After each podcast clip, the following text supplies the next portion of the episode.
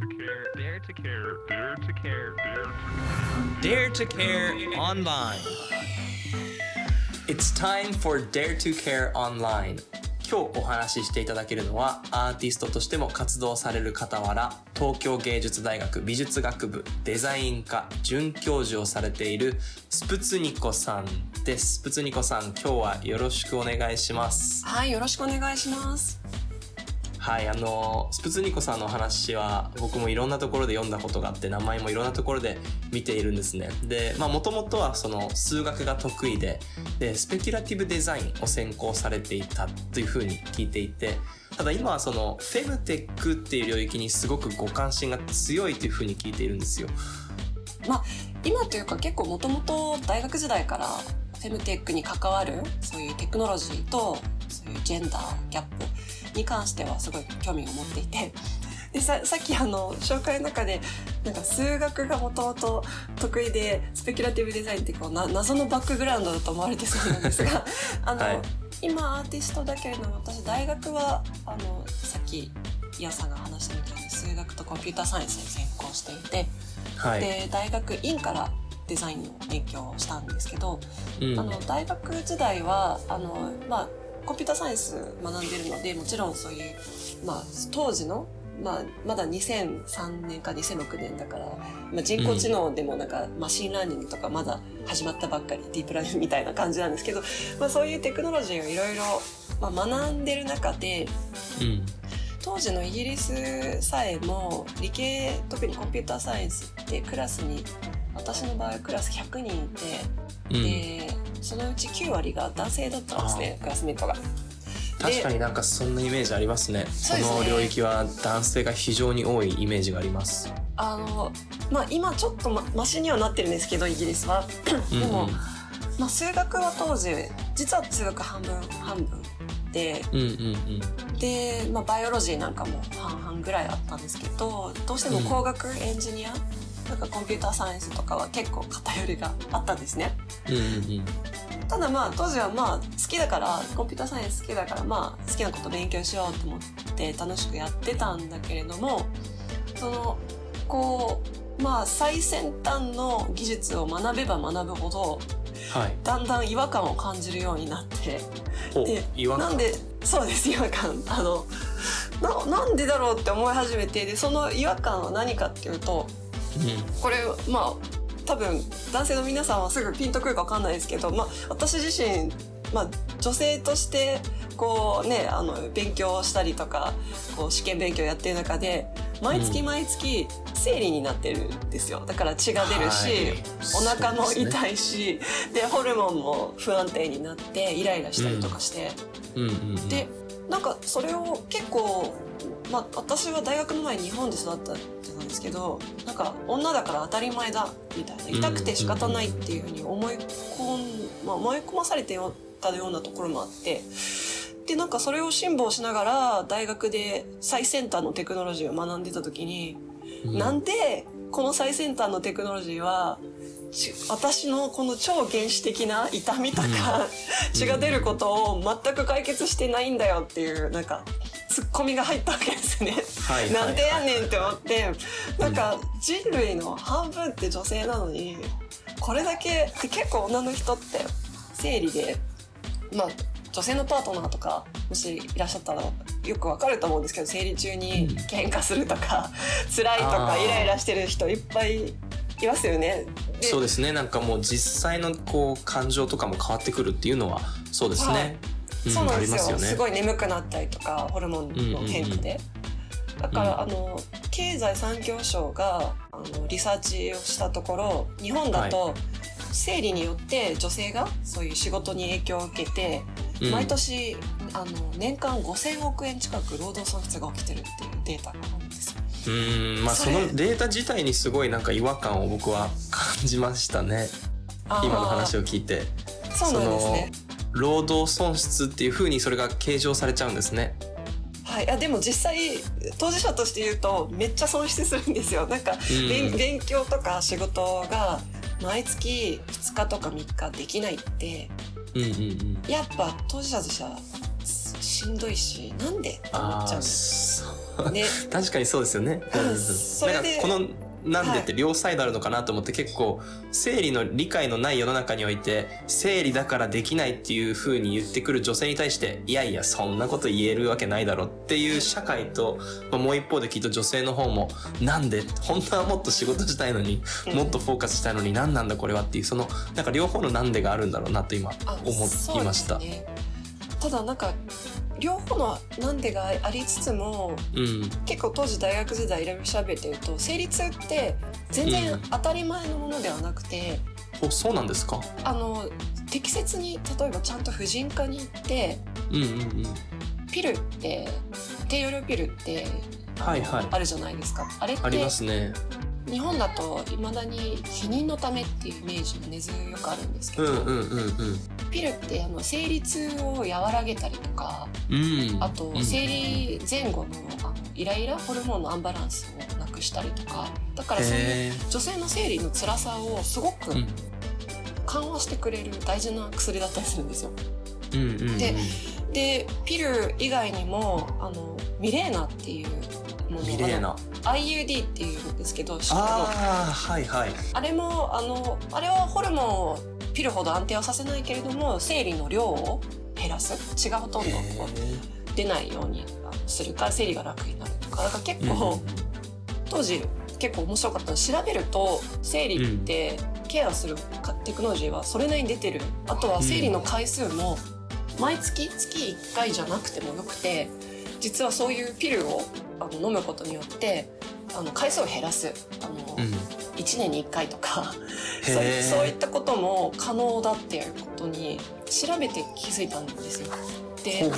当時まだ私18とか19だったんですけど2003-4年でただその時思ったのがこれこんなに大事な情報うん。私これ調べないとわからなかったっておかしいよねって あの学校の性教育とか女性誌とかテレビ雑誌にこういう情報が全然なくてうん困ってる女性がこんなにいるのに。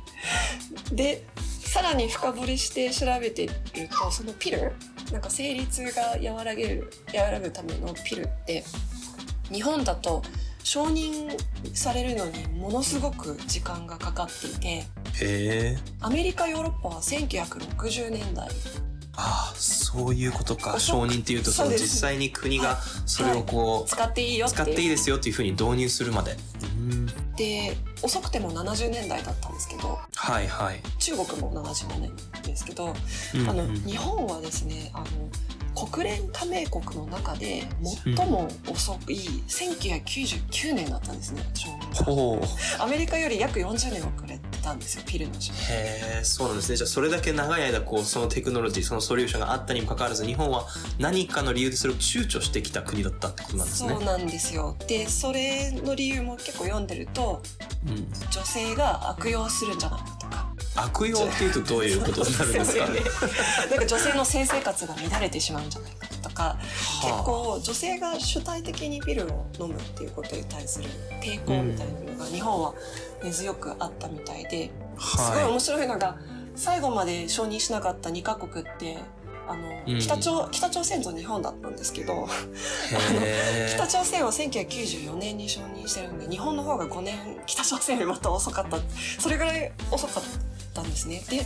それ以外にもあの緊急アフターピルモーニングアフターピルもああはいはい。あれも当時私イギリスで大勉強しててイギリスだとや薬局ですぐ手に入るんですよ。やっぱり緊急だからすぐ欲しいんですよね。であのピルとかも無料？あので NHS でもらえるんですけど日本だといまだに今緊急用アフターピルあのそういう簡単には手に日本だと入らないようになってますしうんいまだに今あの議会でもあの、まあ、議論してるのが男性ばかりじゃないかっていう批判が結構あったりとかでまあそのね議論のレベルでのジェンダーのあ。のねギャップがすごくありますしそのアフター緊急用アフターピルもまず高いですよねめちゃくちゃ。そうです。日本だとすごくうん。高い設定になってるっていうのとうん。あとあのバイアグラがあの出てきた時、バイアグラって、まあ、ED の治療薬なんですけどはいはい。あれあの1999年にすでにあの副作用で100人以上亡くなってる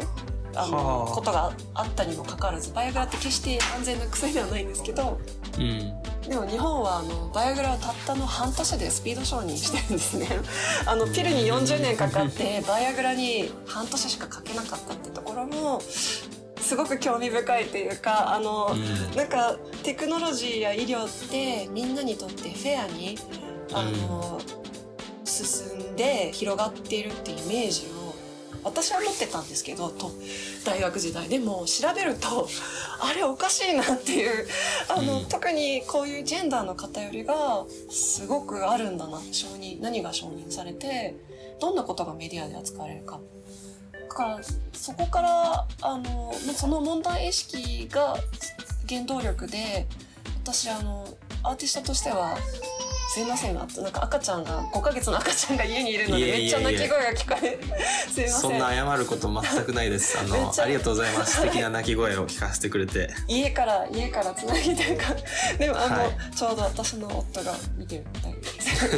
えっとそれはありがたい。はいすいません。そんなところありがとうございます。はい。いやでもえっとそうですね。あのアート作品でうん。そういう生理のことをもっと多くの人が知ればあのこういう生理の女性の課題をうんもっとこう知ってもらって解決に社会が向かうんじゃないかと思ってあの男性も生理が体験できるマシンっていうのを作ったんです。うんうんそれが結構私の大学院の時の卒生で自分のそういう原点みたいなところがあるんですけどうんうん。でまあそれが2010年まあ最初に気づいたのが2005年とかで作品作ったのは2010年でで今フェムテックっていうのはここ12年日本でもすごい言葉として特に女性誌とかそうですね。聞くようになりましたね、うん、女性起業家の方々なんかが結構はい。一生懸命その言葉を普及させてくれたっていう意識があります、そうですよね。私としてはなんかもうなんかい今話題だけどなんかやっと来たって感じがあります。なんかずっと思ってたよみたいな。いや本当にそうですよね。もう何十年も前からね、そうなんかやっぱりこうこの権力の構造だったりとかが、うん。まあ、要因で、まあ、性の話をするのがタブーでさらにそれは女性にとっては強くてっていうところからこうはい。2022年もう21世紀ですよね。でようやく女性のことを、まあ、に平等なテクノロジーを届けようとかソリューションを届けようっていうのがようやく来たっていうのを考えると21世紀ですけどみたいな感じを、そうですね、まあ、思ってしまいますよね。そうですね。やっとだなっていうのもあるしまだまだこれからだなと思いますし。うんうんうん。さっきそのイアンさんが言った構造の問題？あの、結構さっきも話したようにいろんな法律ってやっぱりそういう政治に誰が関わってるかとかそうですね。あと医療のこレギュレーションと医療に誰が関わってるか。ただ、うん構造的に特に日本は政治家女性の政治家が20%しかいないとかうん。それも OECD で最下位だしあとあのお医者さんも女性のお医者さんも20%ぐらいなんですけどそれも女性の医者が少ないっていうのはある種構造の問題でうん作られたって、その構造がやっぱりそういう、まあ、法律がし通りにくいとか承認そういう薬が承認されづらいとかそういった、エフェクトがあるっていうのはもっと知ってほしいなって。なんか最近いろんな日本企業向けにダイバーシティの話するときにうん。そういう構造的差別の話はよく求められますなんか結構みんなの意識で多分イアンさんわかるけど英語圏だとはい。構造の問題って今すごいシステミック・レイシズムとか。そうですね、うん。ね。システムレベルで変えなきゃいけないとか。まあその目の前それそれこそ自分がその差別をしてるとか自分が偏見を持ってるというふうに感じなくても自分が所属してるシステムがそうなっている以上はそういう力が働いちゃってるよねみたいな視点が、まあ、よりこうメインストリームです明よね。確になってもいや、うん。もうい嬉しい。いややっぱイアンさん分かってくれて結構アメリカとかヨーロッパだとそうシステムの問題ってかなりメインストリームトピックじゃないですか。でそれが人種だったり、ジェンダーだったり。結構日本だとまだシステムの問題だっていうのがまだうん。分かってもらうだ前の段階だなと思って。なんかそうですね。男も女も関係ないよ。ジェンダーレスな社会だよって。なんか聞こえはすごくいい。ただいかにその社会全体がうんあの男も女も関係ないよって言える社会が理想だけど実際たったの3年半前まで女性がの偉大の受験者が組織的に限定されてましたよねとか、実際あの日本だとあの結婚した後に家事育児の負担が男性の7倍女性が共働きとかでも家事育児してるとかなんか、結構こう社会構造のことをもっと見ようっていうのは結構いろんな企業でお話ししますね最近。そうですね私たちがその当たり前としている日常をこう日常だけで捉えるとなんかねそれまでですけどその背景にあるシステムの産物として、まあ、今受け取ってる情報があったりとか、はい。まあ、今話題となっている話があったりとか、まあ、今法律によって縛られて求められている行動があるっていうふうに考えると、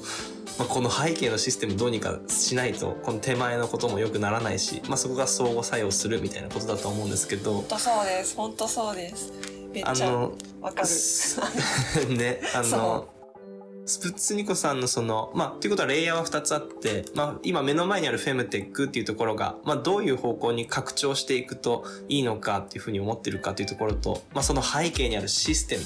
えーっていうところにこうどういう変化が必要なのかっていう、このなんか2つのレイヤーがあるのかなと思うんですけど、まずはその手前の方から、い。こう今のフェムテックっていうのを見たときに、あの、なんかどういう希望があって、どういうふうな変化をこう期待していたりしますか？そうですね。今一番大きい変化でいいなと思うのが女性誌ファッション誌が生理特集とかああのはいはい。卵子凍結特集とかうんうんなんか不妊治療についてとかなんかそういうか、うん。体のケアのことをちゃんと取り上げるようになってるうん。うんうん。っていうことと、あとそういうインフルエンサーたちがうん。そのことをメディアで話し始めていてあの例えばタレントのシェリーさんとかうん。もね、お話ししてたりとかあと何人か他の芸能人がさっきミレーナっていう IUD っていうあのうん。子宮内避妊用具あのあれを使って生理を軽くしたっていう話をブログに書いたりとかうん結構ソーシャルメディアの流れとしてうん。あの多分10年前15年前のテレビラジオって無難なことを言う方がメインストリームに行くみたいなイメージがあったと思うんですよ。そうですね。うん、なんか尖ったことはとりあえず言っとくなみたいなね。そうでもソーシャルメディアの特徴として結構社会的な課題に切り込めば切り込むほどそういう、まあ、なんて言うんでしょうなんか本当に熱意のあるコミュニティができやすいから、だからなんかある意味そういうインフルエンサーたちが発言を、環境のこともするしそういうジェンダーのこともあるし なんかうん。そういう人が増えたのがすごく良くてでそれに影響されて若い世代がだいぶ変わってるマインドセットが変わってるなって思います。いやー間違いないですね。私あのなんかソーシャルメディアの一つの力としてはその今まで拾われてこなかった声がそこにこうワッと集結するポテンシャルがあるなってすごく今の話を聞いてそうだなって思いました。あのでここでその一つお伺いしたいんですけど僕もこれまでこうお付き合いさせていただいた女性だったりとかえっとまあ、身の回りの友達とか、えーを見ているとやっぱりその女性自身もまだまだ生理について話すのとかその、まあ、女性のあらゆるその、まあ、女性ならではの、うんまあ、問題とは呼びたくないんですけどコンディションであったりとか、まあ、自然なことですけどそういったものをこう外に向かって話すべきじゃないとかこれは汚い話題なんだってこうご自身がタブー視されていることが多いのかなと思うんですけどなんかそこのこうそこについて、まあ、勇気を与えるような言葉であったりとかリフレームであったりとかなんかそこに向かうようななんか意見やアドバイスってもらえませんかね？あはい。そうですね。なんか私は結構まあこのトピックについてそう、うん。隠すか向き合うかっていうのはもうその人の自由だろうなと思ってて私はなんか、い言いたくないよっていう人に無理やり言わせるつもりもないけど、うん。でもなんか何かこう改善したい良くしたいって思ってる人に、まあ、救いの手がちゃんとあの伸ばされる状況がいいなと思ってます。なのであとはまあ正しい知識がちゃんと広まっていく。だからフェムテック界隈だとあの生理のショーツとか月経カップとかもうんうんうん出てきてるしあと、まあ、更年期ケアとかもいろいろ出てきてるし、なんか、まあ、ちゃんと調べちゃんとこう正しい情報とあと自分に合ったケアが今だったらこう見つけやすいだいぶ見つけやすくはなってるっていうのとあとうん。私はだいぶ多分エキストリームなタイプだと思うんですよ。だってあの本当に子供の頃からプログラミング大好き理系大 大好きででテクノロジー好きだからこそ、なんでテクノロジーは私の体のことを解決してないんだみたいなね。だから、うん。あ私は割と淡々と結構いろんなテクノロジーをこう自分で自分の体のケアとしてこう、まあ、医療サイエンスをこう使っていくタイプだけどなんかあ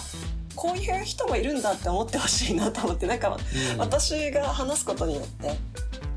まあ、勇気を持つ人がいたらいいなとは思いますけどね。うんうん。はいそうですね。僕の周りではやっぱり、まあ、しょうがない汚いっていう、まあ、どこから来たのか正直わからない。つまりはこう自分が関わったことのないシステムが生み出した当たり前のこう言論みたいなのを、まあ、なんか自分も着て身につけてあ汚いのかなしょうがないのかなって思ってる方が多いのかなって思うんですよ。なのでなんかそういうふうに自身から思ってるならば、ね、それは全然自由だから OK と思うんですけど今の今日のスプツニクさんのお話を聞いてなんかそういったこう違う見方があるんだっていうところを知るだけでもなんかすごく勇気になるのかなと思いました。そうですねまあしなんかその人が思ってたとしてはしてもなんかそれを汚いとかネガティブなことだとは思ってはほしくないかなと思います。うんなんかあの日本よりももっとじゃあひどい状況の例を挙げれば例えば、まあ、インドのその地方農村だったりするとか生理用品がちゃんと行き渡ってないので、そうすると生理になった女の子たちが学校に行けなくなっちゃったりするんですよ生理中のとか、あとは生理中のあの女性が入る生理小屋みたいなあの、ところに押し込められちゃったりとか本当になんかこの生理といろんな文化を見てるとそれをなんか汚れ扱いされたりとかなんか小屋に隠れろとか、まあ、それをトピックにすごく抑圧されてる文化がたくさんあって。そうですね。そのなんかそれを私はポジティブには残念ながらちょっとね受け止めたられないしだからそれを正しい知識とケアがちゃんと行き届けばそういう抑圧はきっと日本だけじゃなくて世界で減っていくだろうなと思ってるんですけど本当にあのそこはすごくすごく深刻に思ってますね。うんうん。生理のこと妊娠出産のことで苦しんでる人がたくさんいるとか、そうですね。世界に目を向けたら本当に信じられない現実がこの、ね。まあ、男性と女性っていう違いのところだけでもうん。うん凄まじいものがありますよね。あの話をちょっと日本に戻して最後の質問なんですけど、あの、まあ、最後じゃないか。あの、システムの領域で、まあ、この問題について対して何かしらの変化が起きるべきだって思うんですけど、そこに関してはなんかどういったアプローチっていうのが、まあ私たち個人は可能なんでしょうか？いろいろあるんですけどすいませんなんか赤ちゃんがいいえいえお母さんが恋しいんでしょうね。やちょっとね今はしゃいでてすいませんいえいえ。えっとはいえあのいろいろあるんですけどなんか結構思うのは女性の問題は女性だけで解決するじゃ永遠に進まないからちゃんとそういう、まあ、ちょなんか男性も一緒になってあの、まあ、問題課題を考えて解決に歩んであの行ってほしいなとは思うんですよね。やっぱり多様なあの人ダイバーシティがあのある社会ほどもっともっとイノベーションって生きてくるじゃないですか。イアンさんも海外生活なかったらあると思うんですけどなんか同質な人だけで大学とか会社とかやっててもあの、まあ限界があるというかいろんなバックグラウンドの人が活躍できないとダメだなと思うのでだから、男性も女性と一緒になってあの考えてほしいなというのが一つ。あとはですねあの簡単なことだとパネル？うん。あのシンポジウムとかカンファレンスのパネルで結構最近だとアメリカやヨーロッパでパネルして登壇者が全員男性だと、うん。すぐツッコミが入るじゃないですか。確実に入りますね。ね。あの男性女性人あとはあれですね。あのレースのレイスそう人種、うん、そう。人種の日、うん、人種とかジェンダーが偏ってるとなんか all male panel ってすぐコメントでなんか全また全員男かって書かれるんですよ。うん。でそれが日本はここ1年まだねそれが元年なんか最近になってやっとあまた全員男性ってちょこちょこ言われるようになったけどアメリカはびっくりするぐらいのアウトアウトなんですよね。そうですね。もう完全にもうその瞬間に終わりですね。終わりそれ出した途端に時代遅れのいけてないパネルとか企業と思われるからイメージ的にもすごい悪くて。うん。日本はなんかそれがちょっと始まった感じ。前なんか私あのイベント呼ばれて50人参加してて。はい。でうちあの 3人しか女性いなかったんですよ。しかもペ未来とかテクノロジーに関するイベントではい。こんな偏りで未来を議論をちょっと微妙で女性の比率が上がらないと私は参加したくないですって言ったんですよ、でそれ多分はい。34年前なんですけどえ。その時はなんかやっぱり「はな何それ?」みたいな対応をされてーななんかあのいや女性の登壇者増やしたらなんかチケットが売れないとか不思議なことを言われたんですよ。本当ですか、はい。すごいな。とかなんかあの音楽ショーにアイドル呼ぶからアイドルが20人女の子だからそれで比率が OK じゃないですかとかなんかはいやだからすごい面白い記憶に残ってていたたたたたって感じですね。でもまあなんか結構そういう感覚はでもちょっと変わりつつあるなとはあり、ま、思いますけどね。あの。そうですね。なんか今のすみこさんの最後の例は素敵だなと思いました。やっぱりシステムは自分も作ってるものだって考えると、まあ、そこにこうそれをこう、まあ、許すわけにはいかないっていう場面もあるわけじゃないですか。その時にこうちゃんと声を上げるっていうのは非常に基本的で大事なことだなって思いました、うん、そうですね。なんかそういうイベントとかに出る時になんか審査員が例えば全員男性じゃないかとか登壇者が全員男性じゃないのとかなんかそういうとこにちょっと気づいて発言してみるっていうのはいいかなと、私は結構割と。言っちゃう方ですねこれ。お誘いありがたいんですけどみたいな。50人中女性3人しかいないですねみたいなことを言ってそうですね。気づいてもらうみたいになってます。はい結構やっぱりシステムを維持するのって沈黙だったりするのかなって思うんですよね。なのでまずはこう break the silence その沈黙を破る、えー一声上げてみるっていうところが、まあ、どんな場所でも例えば新しいプロジェクトチームが社内で立ち上がりました。全員男性でした。声を上げてみようとか、はい。なんかそういったところからできることがあるんだなと思いました。そうですね。あの最後の質問なんですけどスプツニコさんこの先どんなことをしていきたいですか？これからですか？あの、はい。い、や実はフェムテックに関していろいろリサーチを掘り下げていて、はい。もっとできることはないかなっていう模索はしていて、うん。であのまだ話せることがちょっといろいろな事情で話せないことが多いんですけどあのまあいそういう形形で、まあ、これまで私アーティストとして作品を通してあのそういうジェンダーの話をしてきたんですけど、まあ、いろんな形で、あのジェンダーの問題提起できたら面白いなっていうのとあとはそうですねあのまた別のトピックなんですけど今そういうはい。NFT とか Web3 とか、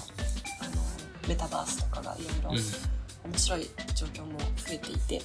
はい。でそのなんか新しいエコシステムにはアーティストとしてもすごい興味を持っているので、もちろん